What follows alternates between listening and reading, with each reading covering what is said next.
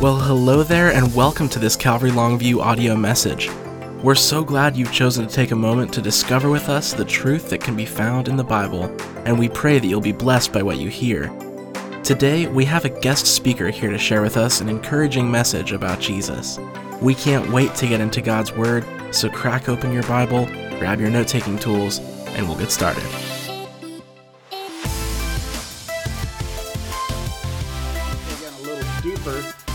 One whole verse. And generally, I'm a little cautious about just taking a verse to teach on, but where this verse sits, you can do this. Because you can look at above it and below it, and this verse will stand alone. Obviously, it's connected to what's above and below. We'll be looking at in chapter, uh, excuse me, chapter five. We're going to be looking at. It's actually called three verses, but it's one sentence, and they're, and they're all very short verses, so it's not very long.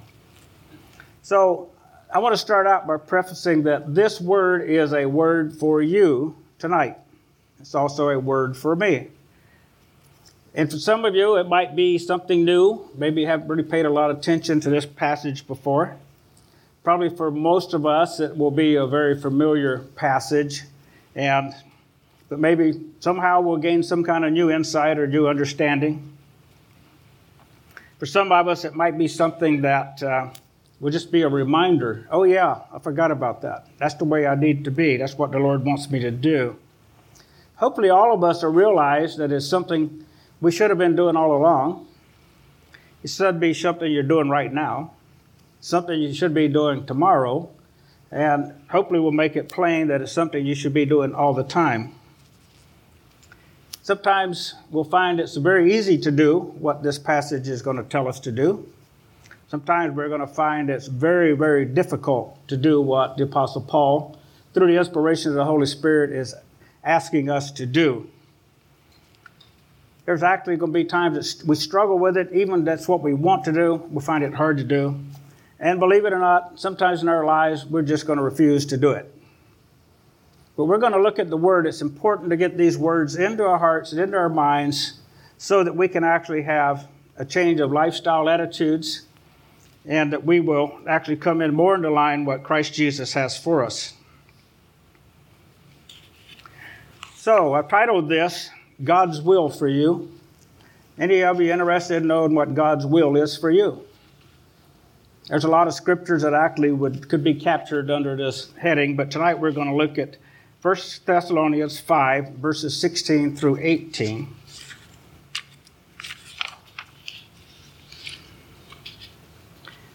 So this comes shortly after the little passage where Paul has spent a little bit of time educating and encouraging the Thessalonians in regards to the coming of the day of the Lord. And right below that section in chapter 5, there's like a lot of little bullet points where Paul just goes bam, bam, bam, and puts out a lot of things for us to do and a few things not to do. But we're going to look at these things to do. As I say, it's three verses, one sentence. 16 through 18. Rejoice always, pray without ceasing, in everything give thanks, for this is the will of God in Christ Jesus for you. So these three things are God's will for you, they're God's will for me. Three verses, but only one sentence. And when we look at the structure of the sentence, it should be obvious that these three things are interrelated. They're not really separate things that you can pick and choose like a buffet. They should all be parts of our lives. Now, when it says, rejoice always, pray without ceasing, and everything give thanks, some of you might be thinking, well, Ray, that's easy for you to say. But remember this I didn't say it, God did. So it's God's words talking, and I hope I stay with that method. It not, doesn't become a whole lot of Ray talking, but we stay with what God is trying to say to us tonight. But we might be thinking, nobody understands what I'm going through. That could very well be the case. You could be going through extremely tough times right now. Probably some of you are. You may know people going through an extremely tough time. You've probably been through some tough times, and I don't know if the good news or the bad news, but you'll probably have a few more. So we're going to have those times in our lives that where we have struggles. And that's why it may be hard sometimes to put these things into practice. There'll be times where We're not going to feel like rejoicing. We're not going to feel like praying without ceasing. And we're certainly not going to feel like giving thanks. But let's look at these individually for a moment. We'll start with verse 16, where Paul writes extensively, Rejoice always. That's a whole verse. so we talk about the shortest verse in the Bible is Jesus wept. I don't know, this could be a candidate, but I guess Jesus wept. I haven't counted, it might actually be a few fewer letters, so maybe it wins.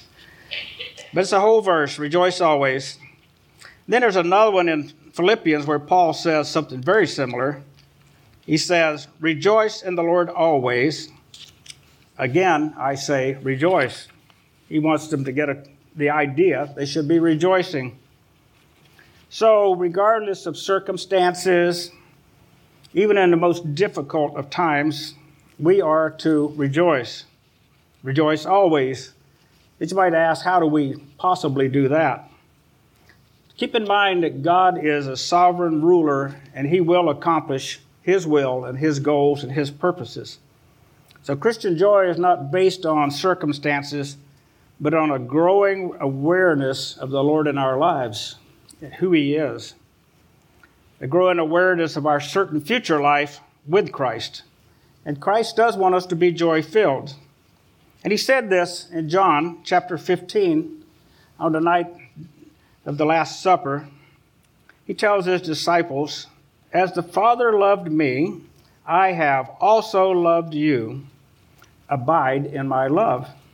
If you keep my commandments, you will abide in my love, just as I have kept my Father's commandments and abide in his love. These things I have spoken to you, that my joy may remain in you and that your joy may be full.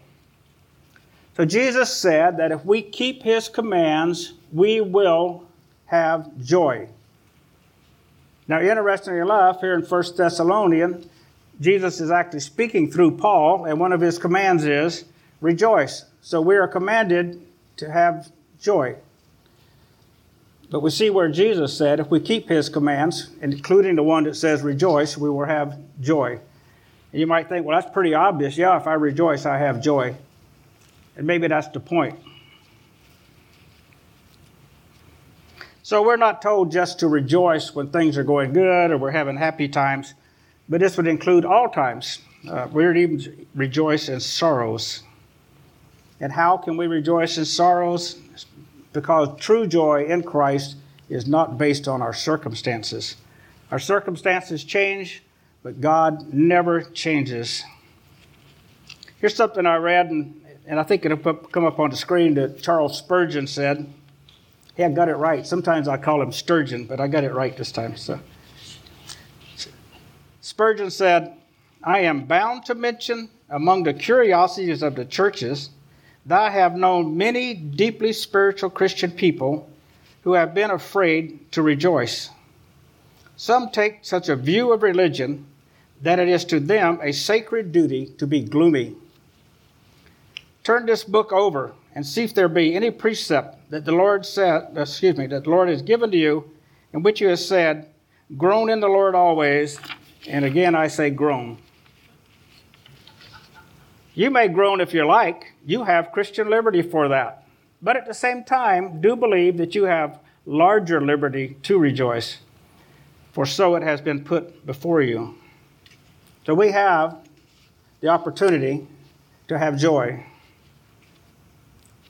So let's look at verse 17 now of the main scripture where Paul says, Pray without ceasing. I think that's a very interesting verse to pray without ceasing. You know, a lot of us would say, if I ask, How many of you pray enough? and most of us would not put our hands up. We don't think we pray enough. And usually, we thinking about praying, we're thinking about the time where we just dedicate, kind of like in a, our prayer closet, so to speak. You may not actually be in a closet, but you know what I mean, where you, you got a quiet place, you're talking to the Lord, you're praying, and you're spending that time with Him. And I would probably suspect most of us could say we don't spend enough time doing that. But I'd also venture to say most of us probably don't do enough of the other that Paul's talking about, about praying continually. Keeping that in mind, we know that if we're praying continually, we can't bow our heads We can't close our eyes. We can't fold our hands without ceasing. There's just some of those things would not be practical to do. Please, if you're driving down the highway and you feel an urge to pray, do not close your eyes and fold your hands. So common sense tells us that we can't do those things, even though the apostle says, pray without ceasing. But keep in mind that things I mentioned there, those are customs of prayer. They're not really prayer in themselves. Prayer is where we communicate with God. And we can live each minute of the day in a constant flowing conversation with God. I don't know if you tried it. Paul tells us to do it. The more we do it, the easier it is actually to do it. And I think if you think about it and pause, probably a lot of times during the day you sense God's presence. I hope. I know I do. You sense God with you. That makes it easier to be in prayer. You're kind of like in a constant communication. Obviously, we want to take those times in our prayer closet where we take time where we really get before the Lord and spend some serious time with Him.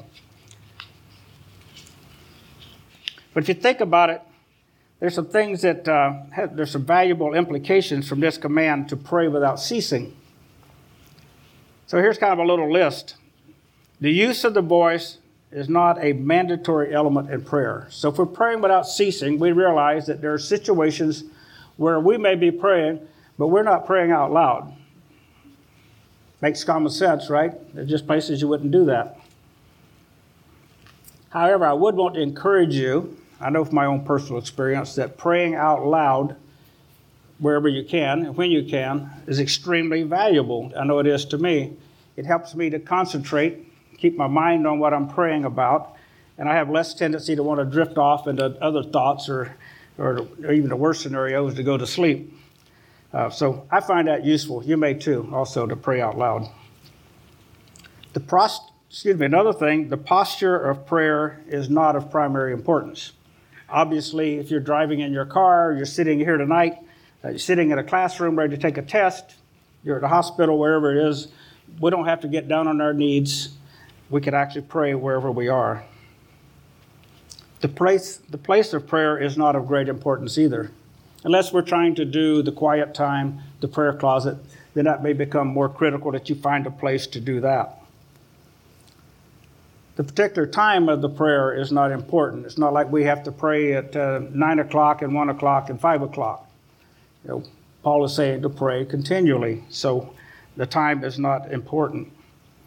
And a Christian should never find themselves at a place where they can't pray. I can't think of a place, but maybe there's some places you would willingly put yourself that you would find that you just sense that uh, right now I probably shouldn't be talking to the Lord because the Lord probably wouldn't even want me here, which might be the best time to start talking to the Lord so he can get you out of there. So, praying without ceasing also includes that we are persistent and we're consistent. It also means that we are immediate in prayer. The shortest little prayer I know of in the Bible is in Matthew 14 30. This was a very immediate prayer. But when he saw that the wind was boisterous, he was afraid and beginning to sink, he cried out loud, Lord, save me. I don't know how many of you have ever thought of that as a prayer, but that is a prayer. He's talking to the Lord, so it's a prayer. And uh, it was very short, it was very effective. The Lord saved him. We probably have lots of moments like that in our lives, maybe not necessarily life and death, but lots of moments where uh, we would instantly ask the Lord to intervene on our behalf. So the more we pray, the more we're aware of the Lord, the more we're aware of His closeness and His love for us. And sometimes we don't know what to pray. Sometimes we feel we can't even pray. It's just like we don't know how to pray, we can't pray. But there's a scripture that gives us comfort in those times. And this is in Romans chapter 8. This is verse 26. It says, Likewise, the Spirit also helps us in our weaknesses. For we do not know what we should pray, should be for pray for as we ought. But the Spirit Himself makes intercession for us with groanings which cannot be uttered. There are times, yeah, we find it pretty easy to pray. We seem to sense we have the right words to pray. Uh, I don't know about you guys, but definitely find times some things just strike me sometimes that I don't know what to say. Just get down, I get before the Lord and I have a clue what to say. But if you hang in there, I know in my case, and I think what Paul's trying to say here, you do feel like there's a communication going on between you and the Lord. And that is the Holy Spirit at that moment intervening on your behalf, interceding on your behalf. So we can take comfort to know that just because we don't know how to pray or what to pray doesn't mean the prayer isn't taking place. But we do have to take that time out sometimes to be before the Lord and just let the Spirit make those groanings for us. But also encourage you guys that uh, actually have the gift of tongues, which we find uh, is very helpful in our prayers. And, and, and the Bible tells us that we, when we pray in tongues, we're praying to God. We can use that special gift that He has given us to also pray. And it's another one of those times we may not have a clue what we're praying about, but God, through the Holy Spirit, does know. So let's look now at verse 18 of this passage. Paul says, In everything give thanks, for this is the will of God in Christ Jesus for you. He doesn't say that we are to give thanks for everything, but to give thanks in everything. We recognize God's sovereign hand is in charge. We're not left to blind fate or to chance, but God is in charge. Thankfulness should characterize the Christian life in every circumstance. Again, it's not thanks for everything, but thanks in everything. And Paul says emphatically, and it applies to the thanks, it also applies to the other two things, that this is God's will in our lives. Now, you can find many scriptures in the Bible where we're encouraged to give thanks unto the Lord. So, Paul is not expressing any kind of a new idea here. He's expressing something that's at the very heart of the people of God in a relationship with the Lord. But it's not always easy to be thankful. Sometimes we don't even have a thankful attitude when things are going really well. Sometimes we just take the good things that God gives us we don't say thanks at all. We just uh, take things for granted, so to speak. But in James, in chapter 1, we get a little insight and education in this regard. James says, Every good gift, this is in 117, every good gift and every perfect gift is from above. So we need to recognize that all true gifts, excuse me, all good gifts truly come from the Father, and we should give thanks. We have a lot of good gifts to be thankful for. There are times we need to remind ourselves of the things to be thankful for. But one thing we can be thankful for is that God is always with us, regardless of the circumstances. No matter what we're going through, He is with us. He may not remove the situation from us, He may not take us out of that situation, but He will be with us to see us through it. And we can be thankful for that. But failure to recognize the goodness of the Lord will eventually lead to unthankfulness, kind of the opposite of giving thanks. If we try to stay neutral in our thanksgiving very long, we may drift into unthankfulness. And unthankfulness will lead to complaining and to whining. We have examples of that in the book of Numbers, where Moses writes in chapter 11. He said, Now, when the people complained, it displeased the Lord for the Lord heard it, and his anger was aroused. So the fire of the Lord burned among them and consumed some in the outskirts of the camp. God is not too happy with us complaining. In Numbers 14, we get some more insight into complaining. And the Lord spoke to Moses and Aaron, saying, How long shall I bear with this evil congregation who complain against me? And if we were to look at the context there, the people were actually complaining against Moses and Aaron. But the Lord says, if you complain against the authority God has placed in your life, you're complaining against Him. And He takes that very seriously. So if we find ourselves complaining against our bosses, the true authorities in our lives, whether it be uh, anywhere around us, if we're complaining about them, and if we complain about the spiritual authority in our lives, God says we're complaining against Him. And He takes that very seriously.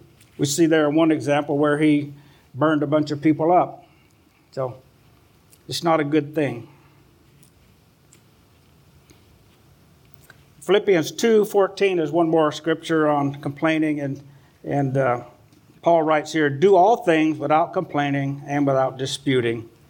So complaining should not be a part of our lives. So uh, we really don't need a complaint department, we shouldn't be complaining. Now we'll take a look. We looked at those verses, but let's take a look now at some of the things that uh, get in the way, the things that come across our paths, or it might hinder us from um, doing what Paul has asked us to do here. And you know, a lot of times when we have trials or things in our lives and things aren't going too well, we do try to put a uh, positive spin on things. And sometimes we'll even do that with our friends when they're going through something hard. We, we try to come up with something to encourage them. I have one here I kind of like, but hopefully that we don't go to this extreme where we would encourage our friends who's having some horrible time and we would say, Cheer up, old chap. At least not all of your kids fell off of the cliff. See, you don't have it so bad after all. Sometimes we, we try to encourage, we might think we're doing really good, but sometimes when we really try to look to the bright side for somebody else, sometimes it sounds very harsh to the other person. If you want to find a bright side for yourself, that's okay, but we have to be very cautious and have the leading of the Holy Spirit when we try to find a bright side for somebody else. Because there are things that happen in our lives, you know this personally, that are really, really serious. So even when we try to look for uh, the silver lining or the bright side, we don't want to do it at the expense of rightly considering how severe the situation really is. Now, knowing how severe it is should not take away our joy, but it should give us the right frame of mind and the right regard for what we're in. So some trials are very, very painful and difficult. But even in the midst of those, God's word still stands. God's word does not change. Trials come from various sources. This one you're probably familiar with. Jesus told us that in this world we would have tribulations. So many of the things that try us are because we belong to Christ. And the world and the powers and principalities of the air hate us Christ said that they hate him, they're going to hate us. But sometimes the trials are of our own making. Sometimes we get ourselves in our own messes.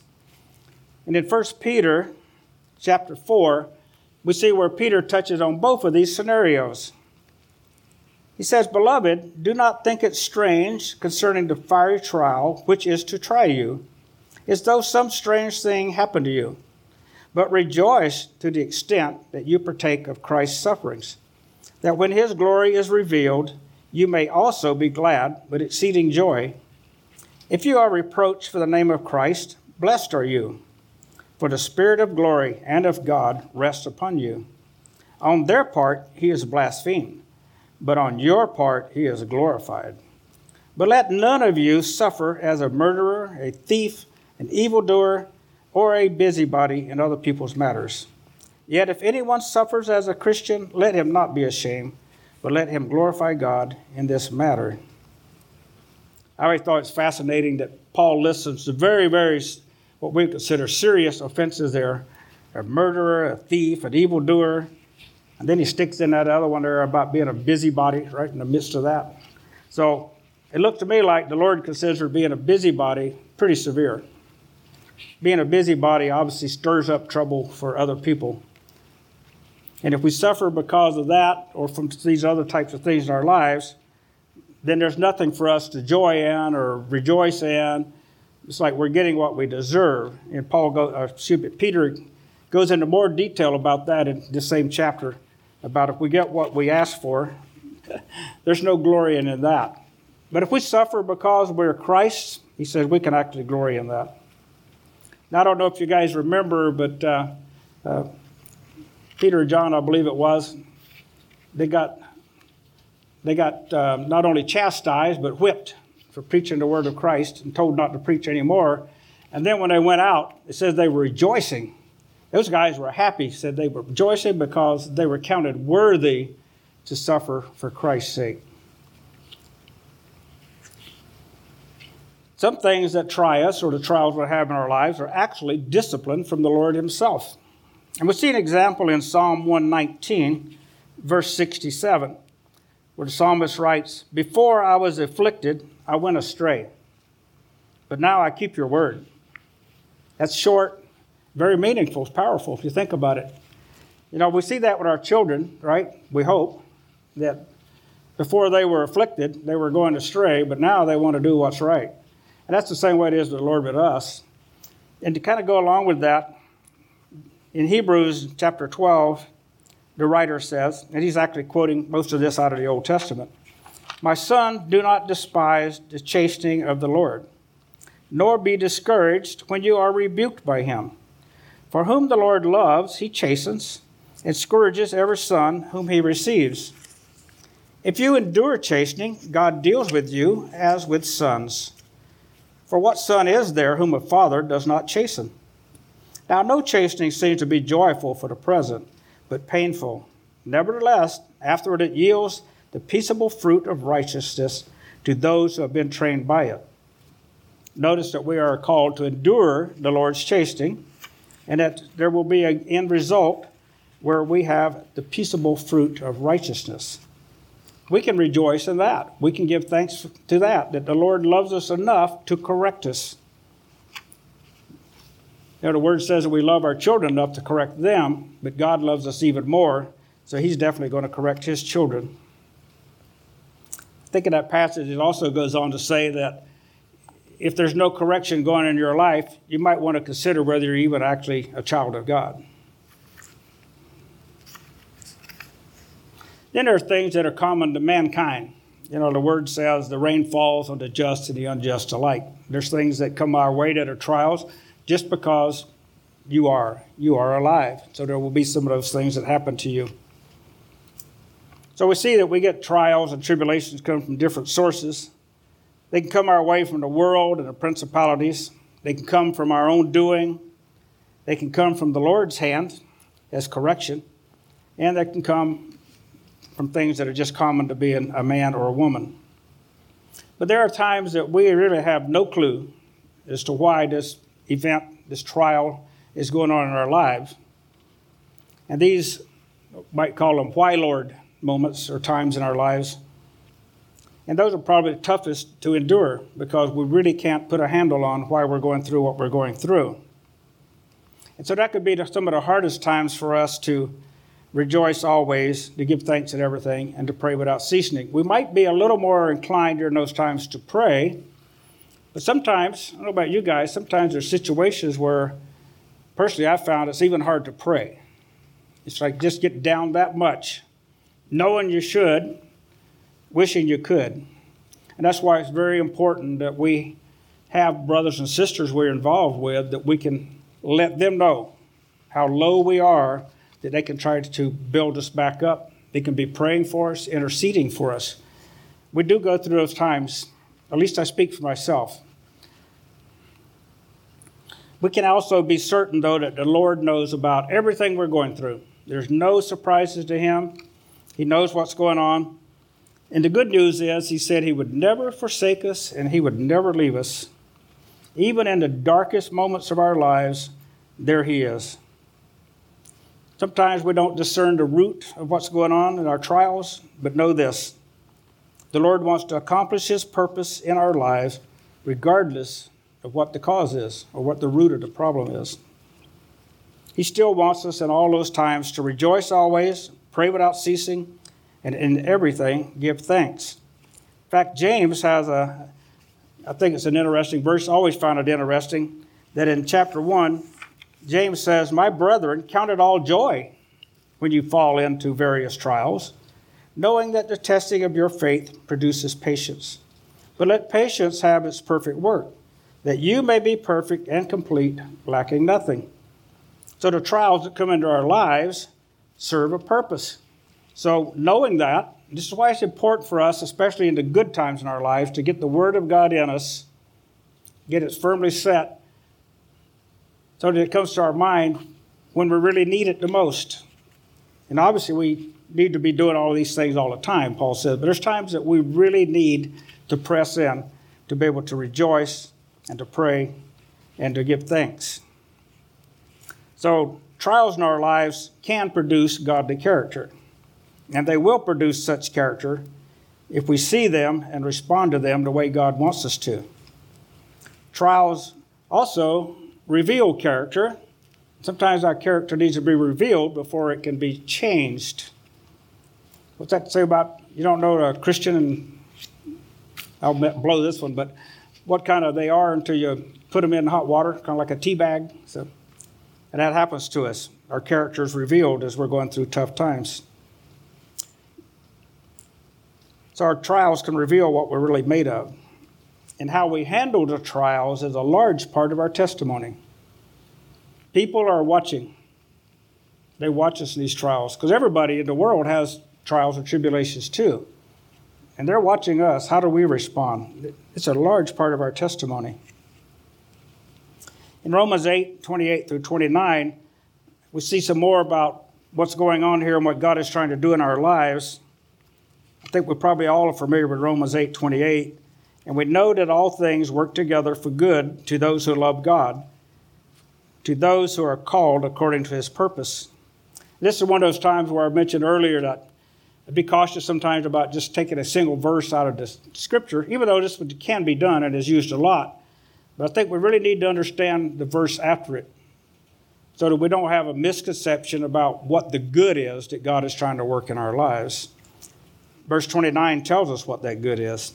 For whom he foreknew, he also predestined to be conformed to the image of his Son, that he might be the firstborn among many brethren. It's God's intent that we be conformed to the image of his Son, Jesus Christ. And part of the way he accomplishes that is by the things we go through in our lives.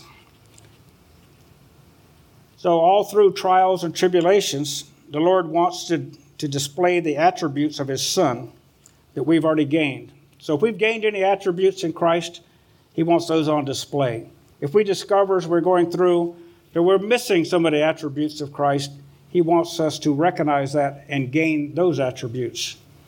So, in all the things that's happening to us, the good that God is working in our lives is to make us more like His Son. So, again, I'll emphasize it's important that we know these scriptures, that we understand them, and we get them firmly etched into our minds. And we need to continue into them. And it's important, again, that these become life attitudes and they become a lifestyle, the way we live. So, as we talk about this, we're not really saying to anybody, okay, pull yourself up by your bootstraps and get on with it. But we're also not in the negative sense. When we look at it, we realize somebody is not doing exactly what they should be doing. We don't go, okay, what's your problem, man? So we don't want to be on one of those, those extremes. But when we know the word and we know we're not responding to the word the way the Lord wants us to respond, then we know some specific things that the Lord wants to change in us. So we have some real ideas of what to come to the Lord about. Lord, I failed at this, I failed at this, I failed at this. As I went through this trial, I need that help in my life. We also can turn to our brothers and sisters and ask them to pray for us on our behalf that we respond the way Christ wants us to respond in the circumstances we go through. But there are here's a list of some things that hinder us from rejoicing, praying, or thinking. And some of these things might be chronic conditions, and some of them might be temporary conditions. One of the big ones, I really believe, is right there at the top. We have unforgiveness. They're just things that we won't let go of. We have a hardness of heart. Cynicism, we're just cynical. Might have bitterness, and usually bitterness comes because we don't have forgiveness. And sometimes the unforgiveness goes on so long it turns into bitterness that if you tried to analyze where your bitterness came from, you couldn't put your finger on it because it's been too long. It took root. And that's what the Bible calls it a root of bitterness. There's another one I think is very important the company we keep. The Bible talks about the company we keep. You can spend too much time with negative people or people that are just unthankful in general. Now, sometimes we may be forced into some situations like that, And it doesn't mean that we turn away completely from people like that, because we may want to have a positive influence in our life. But just realizing that if you hang around with people that complain and criticize and are negative all the time, tends to bring you down too.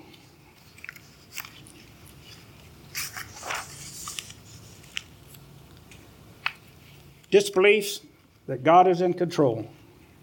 Sometimes we just want to, Lord, where are you? You can't be in this. But God is there and God is in control. We might have disbelief that He works everything for the good or for our good.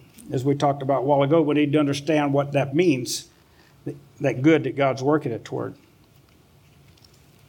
We might be, have a hard time with rejoicing or being thankful or being prayerful because we've been offended.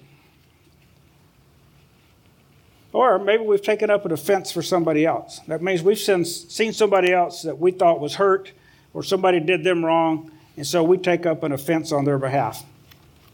This one is actually tougher in some ways than you have feeling an offense yourself, because now you can deal with that between you and whatever the person, whoever the person was that offended you. But I've seen it in my life, maybe you have too, where um, as an observer, you see something going on where somebody's offended somebody you really, really care about, whether it be a good friend or a family member, and you go away, you're really ticked toward one of those people because you're offended by them. Those two people may get it all worked out. And here you are, you're still on the outside, and now you have an offense. So we have to be very careful about picking up somebody else's offense and running off with it. Sometimes we're offended by the Lord Himself. Jesus doesn't always answer our prayers the way we want Him to answer them. We may resent the fact that we have certain things going on in our life, and we know that the Lord has allowed those because the Word tells us. But we don't like them, so we're kind of a little ticked off at the Lord. Or maybe we see one of our friends or neighbors or family members going through something tough, and we don't appreciate the fact that the Lord's letting them go through it either. So we can be offended by God. If you guys remember the story of John the Baptist when he was in prison, and I know you've heard this many times, that he sent his disciples to ask Jesus, Are you the one? Even though John has proclaimed more than once that he is the one. Behold, the Lamb of God who takes away the sins of the world. So his disciples go and they ask Jesus, and Jesus tells them the things he's been doing, report these back to John, because John, knowing the scriptures, would know that the things Jesus had been doing are the things that the Old Testament prophet said the Messiah would be doing. But he also said an interesting thing. He, he said, he actually basically said, Tell John not to be offended because of me. John was the forerunner. He was the voice of the one crying in the wilderness to prepare the way of the Lord. And here he was in prison. I don't know if he knew at that point that he was about to die, but he was going to die very shortly. But he's in prison.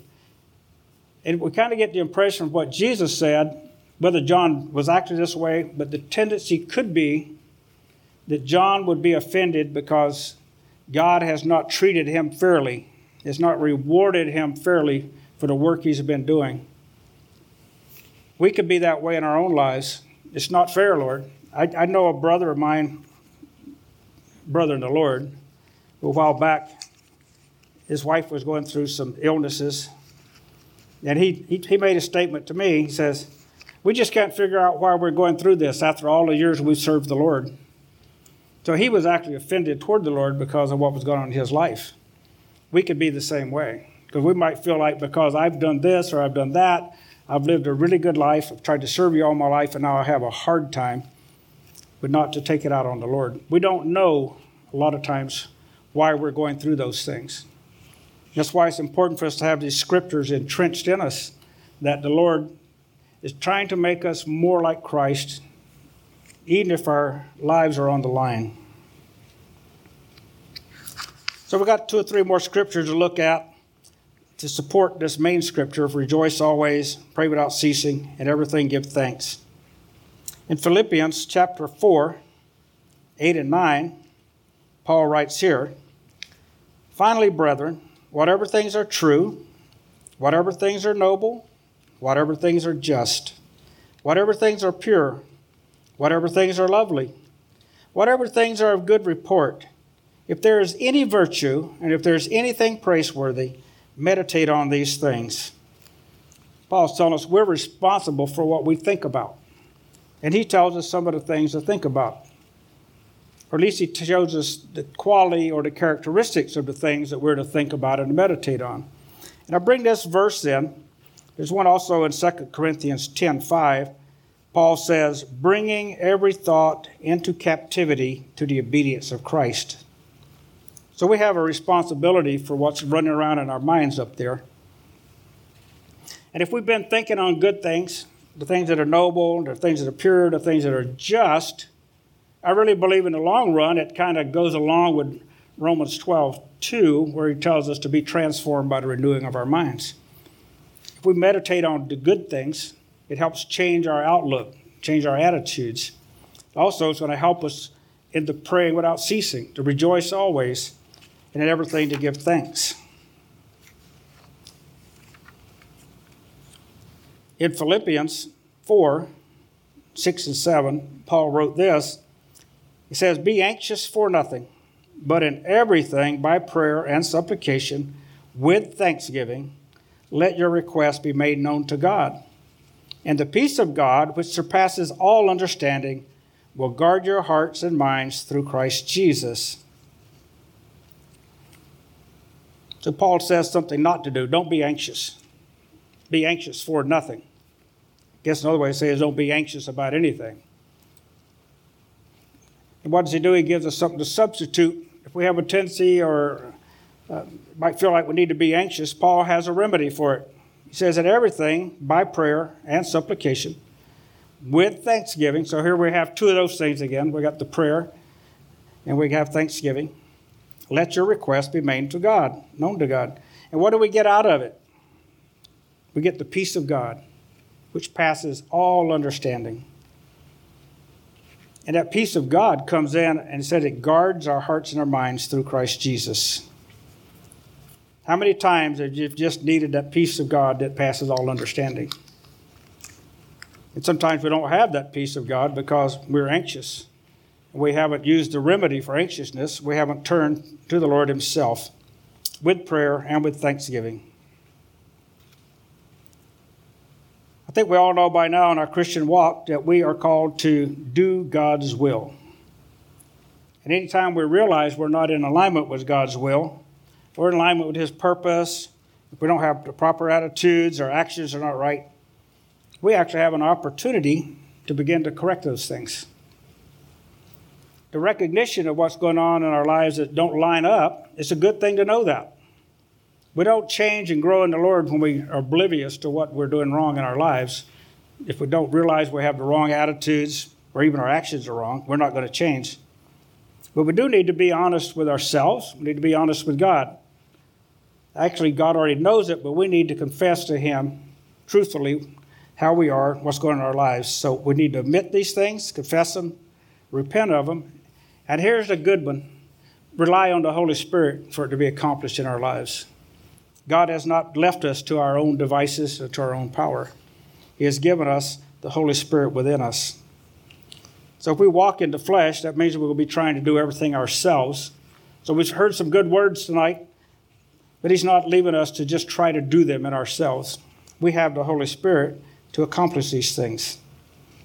So back to our main scripture for tonight. 1 Thessalonians 5 16 through 18. Rejoice always, pray without ceasing, in everything give thanks, for this is the will of God in Christ Jesus for you. For this is the will of God in Christ Jesus for you. Paul gives us these exhortations to rejoice always, pray without ceasing, and everything give thanks. And he tells us to do it because it is the will of God. So, this is the will of God for you, it's the will of God for me. And the thought isn't so much that this is God's will, so you must do it.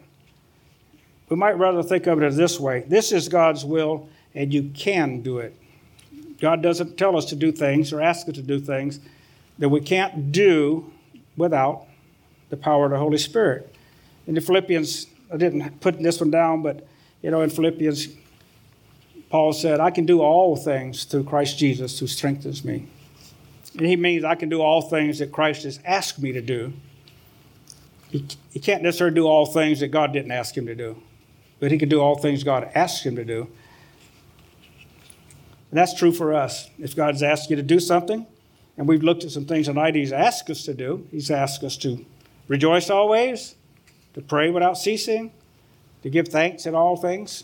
We can do those because we have God's power in us. The Holy Spirit lives in us.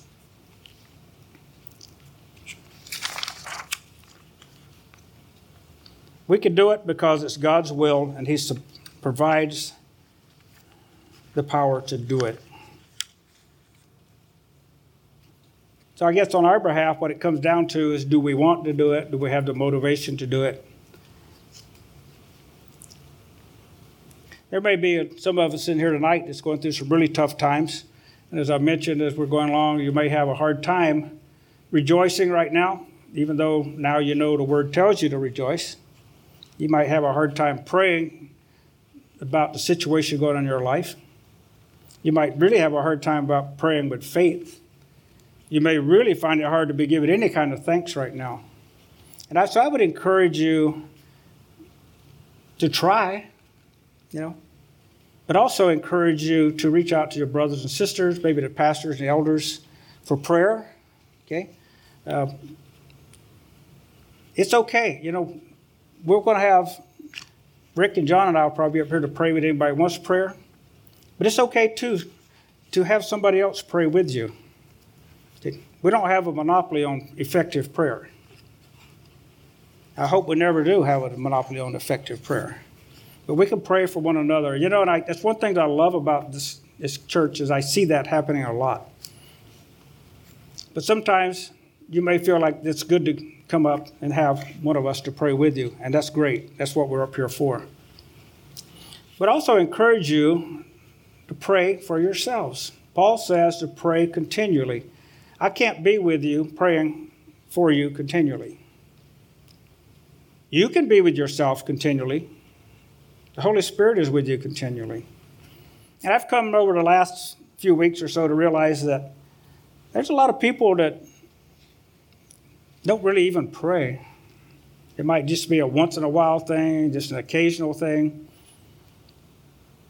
And I'm not necessarily talking about the prayer closet time, which is very important. We need that and that might be a good place to start practicing. But these are, as Paul talks here, a lifestyle, something we do regardless of where we are. We don't have to go to a special place, a special time, to get in a special position just to have communication with the Lord. The Holy Spirit is in us, so to, we don't have to pray very far for it to be picked up. and the Holy Spirit will lead us and guide us in that. I want to encourage you that if you happen to be one of those that say, man, I don't even know how to pray, don't know how to talk to the Lord at all, if you know how to talk to a human being, you can talk to the Lord. Just have a conversation. And if the Lord thinks you need to change in any way, to shape or form of the way you're praying or how you pray, He'll lead you into that. You know, it's different, you know, if you try to come up and pray in front of a group, I realize a lot of people don't want to do that. That's just fine. But I really want to encourage you Pray for yourself. You and the Lord, pray for yourself. And if you have an opportunity, pray with a brother and a sister or family member. If that can become a habit in your life, do that. That's very encouraging too. But like I say, I have come to realize there are some people don't even pray with themselves very often. And we need to. We need to spend that time. It is too easy sometimes to say, well, the Lord knows what I need anyway. And the Bible tells us that. He knows our requests before we even make them. But it also tells us the Lord's waiting for us to make those requests. He wants us to pray, He wants us to talk to Him. And it's not always about, I want something or I need something. Sometimes our prayers are just talking like you would talk to your Father. And He is our Father, He's our Heavenly Father. The scripture says we call Him Abba Father. It's kind of like Daddy. And that doesn't, we don't do that with irreverence. We don't take that relationship as, as the same necessarily we would a human level. Yeah, there's some, definitely something divine about it. There's something uh, holy about that relationship. But the Lord wants us to approach Him as you would your Father, a loving Father. So I want to encourage us all to do that. And I definitely want to encourage us that we would take this little passage to heart. That we could get to that point where we rejoice always. Our, our joy is not based on circumstances. That we can pray without ceasing everywhere we go and to give thanks at everything, knowing that maybe I'm not too happy with the situation I'm in, but I can certainly be thankful that the Lord is going to use this situation to make me more like Christ. So as I close with prayer, we'll have Gabe come back up to lead us in some worship. I'd ask John and Rick to come up and be available for prayer. So Heavenly Father, we do thank you for your word. We thank you for your loving kindness. We hope you've enjoyed spending this time in God's Word, and our prayer is that you'll take it with you and apply it to your life. If you'd like to learn more about Calvary Longview, visit our website at cclongview.com. While you're there, you can find more teachings, request prayer, or even find out how you can get involved with what God is doing in our city. We hope you have an amazing day. We'll see you back here next time, and remember, Jesus loves you, and so do we.